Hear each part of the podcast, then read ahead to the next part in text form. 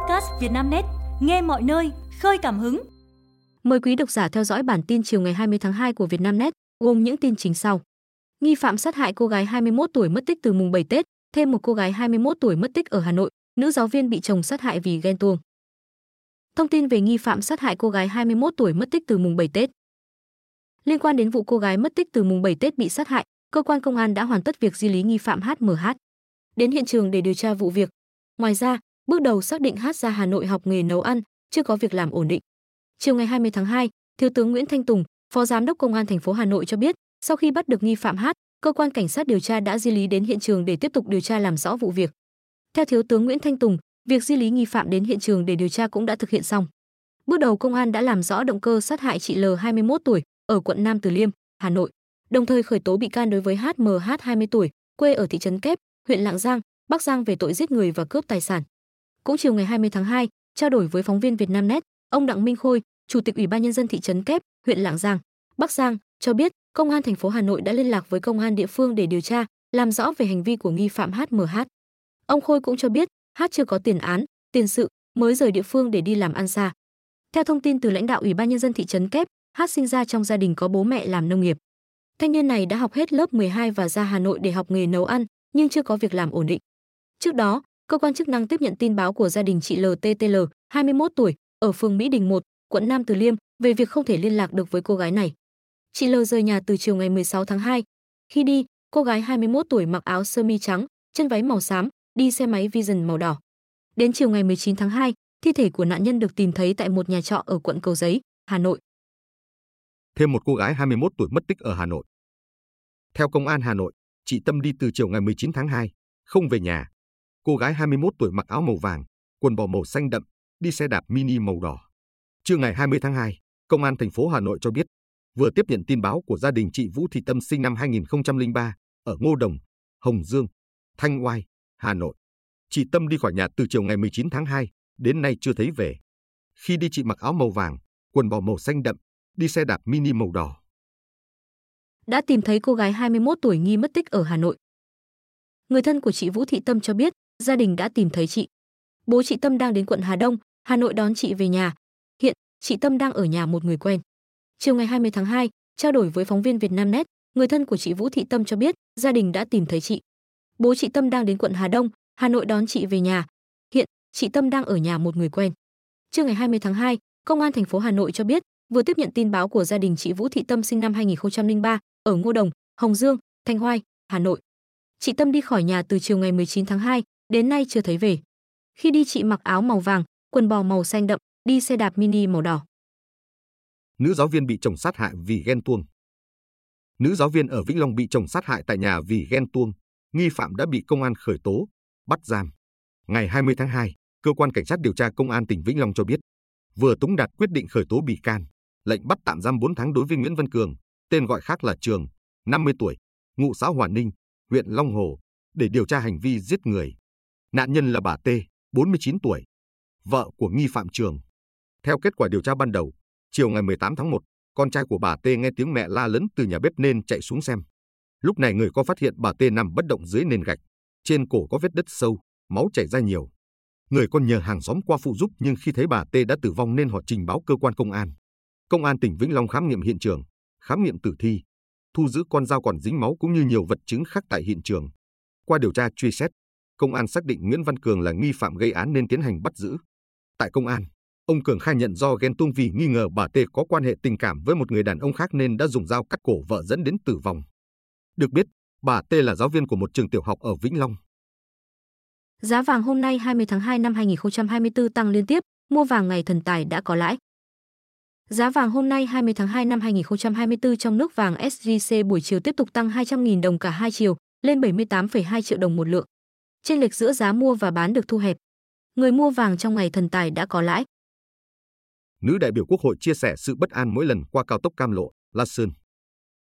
Phó trưởng đoàn đại biểu Quốc hội Thừa Thiên Huế Nguyễn Thị Sử cho biết, do cao tốc Cam Lộ La Sơn chỉ có hai làn xe, không giải phân cách, thường xuyên xảy ra tai nạn, nên mỗi lần lưu thông bà đều cảm thấy bất an. Trao đổi với phóng viên Vietnamnet, đại biểu Quốc hội nhận định, lỗi đầu tiên dẫn đến tai nạn giao thông nghiêm trọng trên cao tốc Cam Lộ, La Sơn khiến ba người tử vong thuộc về tài xế xe con, ngoài ra cũng cần xem xét việc thiết kế đường bất hợp lý. Do vậy, ngành giao thông cần dành nguồn lực để mở rộng cao tốc này để hạn chế tai nạn giao thông, đồng thời góp phần thúc đẩy kinh tế, xã hội ở khu vực.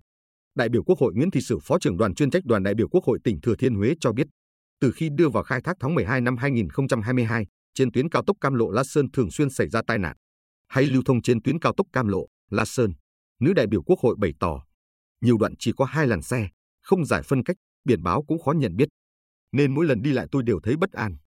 Theo bà Nguyễn Thị Sửu, nhiều bất cập của tuyến cao tốc Cam Lộ La Sơn nói riêng và những đường cao tốc hai làn xe, không có giải phân cách, thiếu làn dừng khẩn cấp đã được đoàn đại biểu Quốc hội tỉnh Thừa Thiên Huế phản ánh thông qua các kỳ họp Quốc hội và Ủy ban Thường vụ Quốc hội. Chủ tịch Quốc hội đãi ngộ phù hợp cho cán bộ y tế khi cải cách tiền lương. Chủ tịch Quốc hội lưu ý nghiên cứu, đề xuất chế độ, chính sách đãi ngộ phù hợp cho cán bộ y tế trong tổng thể cải cách chính sách tiền lương để thu hút, trọng dụng nhân lực trình độ cao, chuyên môn giỏi. Sáng ngày 20 tháng 2, nhân kỷ niệm Ngày Thầy thuốc Việt Nam, Ủy viên Bộ Chính trị, Chủ tịch Quốc hội Vương Đình Huệ và đoàn công tác đã thăm và làm việc với Bộ Y tế. Ngành y tế đã vượt qua giai đoạn khó khăn nhất, Chủ tịch Quốc hội Vương Đình Huệ nhấn mạnh, nghề y là một nghề cao quý, được xã hội tôn vinh. Do vậy, người thầy thuốc có vinh dự to lớn, nhiệm vụ vẻ vang nhưng cũng hết sức nặng nề. Ghi nhận đội ngũ cán bộ, bác sĩ, nhân viên ngành y tế đã thấm nhuần lời dạy của bác Hồ Lương Y phải như từ mẫu, Chủ tịch Quốc hội cho rằng, ngành y không ngừng nâng cao trình độ chuyên môn, rèn luyện y đức, xây dựng hình ảnh người cán bộ y tế giỏi về chuyên môn, giàu tình thương yêu và lòng tận tụy, trách nhiệm với người bệnh. Chủ tịch Quốc hội trân trọng tri ân, cảm ơn những đóng góp, hy sinh thầm lặng của những chiến sĩ áo trắng đã bất chấp nguy hiểm, sẵn sàng hy sinh sức khỏe, tính mạng của bản thân, đi vào tâm dịch, công hiến hết sức mình, bảo vệ sức khỏe, tính mạng và cuộc sống bình yên của nhân dân. Năm 2023 ngành y tế đã có những bước chuyển quan trọng cả về hoàn thiện thể chế chính sách, công tác quản lý nhà nước và trong thực hiện nhiệm vụ chuyên môn. Trong đó, Bộ Y tế đã tập trung tham mưu, chuẩn bị để chính phủ trình Quốc hội ban hành luật khám bệnh, chữa bệnh sửa đổi. Cho đăng ký SIM online, sở hữu quá 3 SIM phải ký hợp đồng. Bộ Thông tin và Truyền thông đang đề xuất việc cho phép người dùng đăng ký SIM online. Với SIM thứ tư thuộc cùng một nhà mạng, chủ thuê bao phải thực hiện giao kết hợp đồng theo mẫu.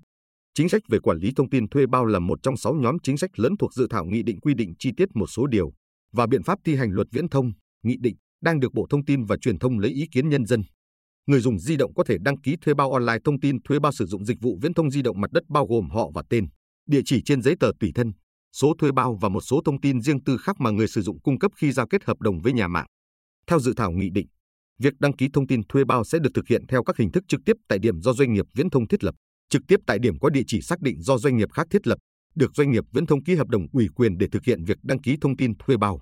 Khi đăng ký thông tin số thuê bao, tổ chức, cá nhân sẽ phải xuất trình bản gốc, bản sao được chứng thực từ bản gốc, bản điện tử thông điệp dữ liệu có giá trị như bản gốc giấy tờ tùy thân, bao gồm thẻ căn cước và các giấy tờ có giá trị tương đương, còn thời hạn sử dụng. Người có quốc tịch nước ngoài sẽ phải xuất trình hộ chiếu còn thời hạn sử dụng ở Việt Nam, theo thị thực nhập cảnh hoặc theo thời hạn lưu trú tối đa với các nước được miễn thị thực. Đối với người chưa đủ tuổi thành niên, chưa có thẻ căn cước, việc đăng ký thông tin phải do cha, mẹ hoặc người giám hộ thực hiện. Trong đó, ngoài giấy tờ xuất trình theo quy định, cha, mẹ hoặc người giám hộ có trách nhiệm xuất trình giấy tờ chứng minh quan hệ. Dự thảo nghị định cũng quy định rõ, với mỗi mạng viễn thông, đối với ba số thuê bao đầu tiên, cá nhân, tổ chức xuất trình giấy tờ và ký vào bản giấy hoặc bản điện tử bản xác nhận thông tin thuê bao. Đối với số thuê bao thứ tư trở lên, sẽ phải thực hiện giao kết hợp đồng theo mẫu với doanh nghiệp viễn thông di động tại điểm có địa chỉ xác định do doanh nghiệp viễn thông thiết lập.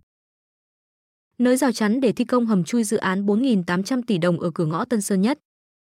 Đường cửa ngõ sân bay Tân Sơn Nhất bị thu hẹp tối thiểu 3 làn xe khi cơ quan chức năng rào chắn phục vụ thi công hầm chui của dự án đường nối 4.800 tỷ đồng.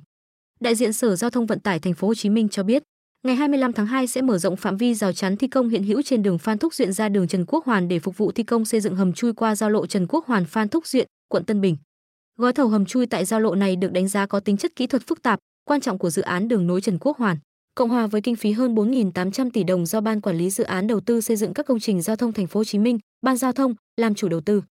Đại diện Sở Giao thông Vận tải thành phố cho biết, việc mở rộng rào chắn tại nút giao này sẽ làm lòng đường Trần Quốc Hoàn, cửa ngõ sân bay Tân Sơn Nhất bị thu hẹp lại còn tối thiểu 3 làn đường. Hiện nay, lưu thông qua khu vực có 5 làn đường.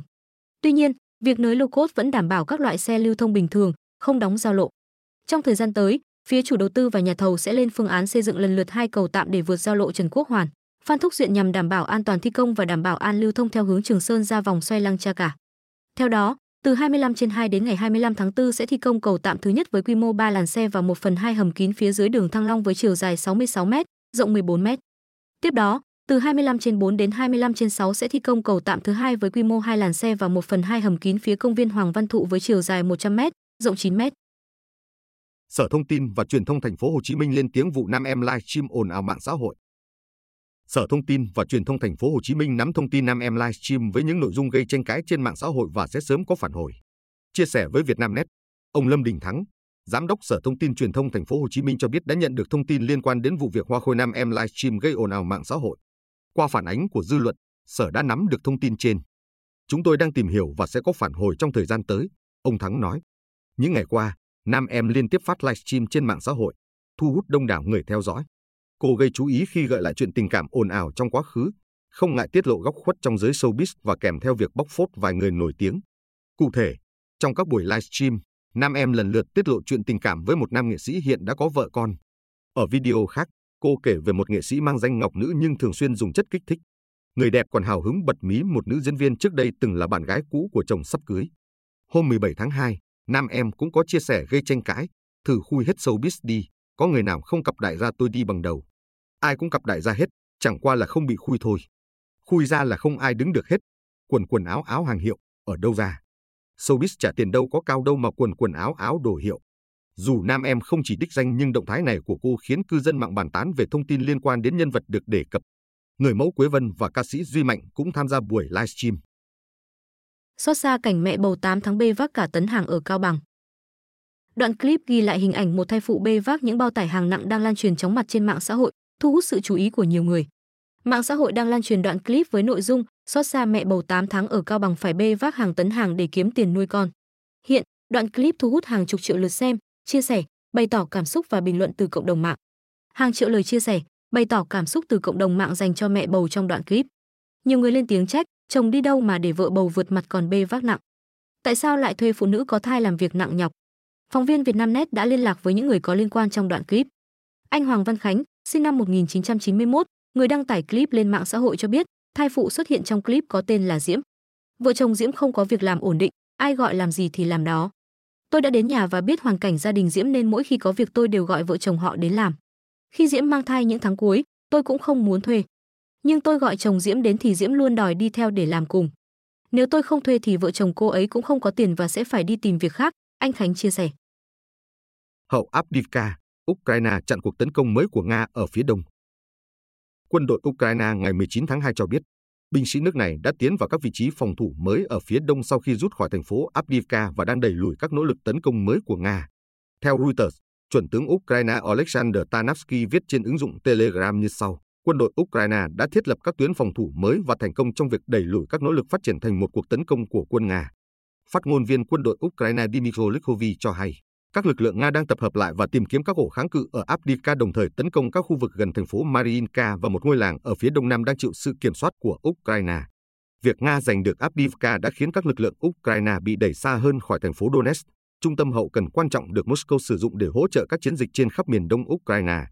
Serhiy Zgurev, giám đốc công ty tư vấn Defense Express có trụ sở tại Kyiv, dự đoán lực lượng Nga sẽ mở cuộc tấn công mới quanh thành phố Vuleda do Kiev nắm giữ. Ông Zgurev nói, các lực lượng Moscow đã triển khai khoảng 80.000 quân quanh Bakhmut và thêm 40.000 quân quanh Avdiivka và sẽ tiến về thành phố Chasiv Yar. Tổng thống Ukraine Volodymyr Zelensky ngày 19 tháng 2 đã đến thăm khu vực phía đông bắc của tiền tuyến và gặp gỡ lực lượng đang chiến đấu với quân Nga. Ukraine cho rằng Moscow vẫn chưa từ bỏ ý tưởng giành lại quyền kiểm soát Kupiansk, nằm gần thành phố Kharkov lớn thứ hai của Ukraine.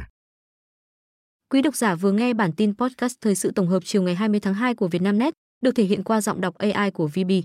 Bản tin được phát sóng hàng ngày lúc 18 giờ chiều. Mời quý vị và các bạn chú ý theo dõi.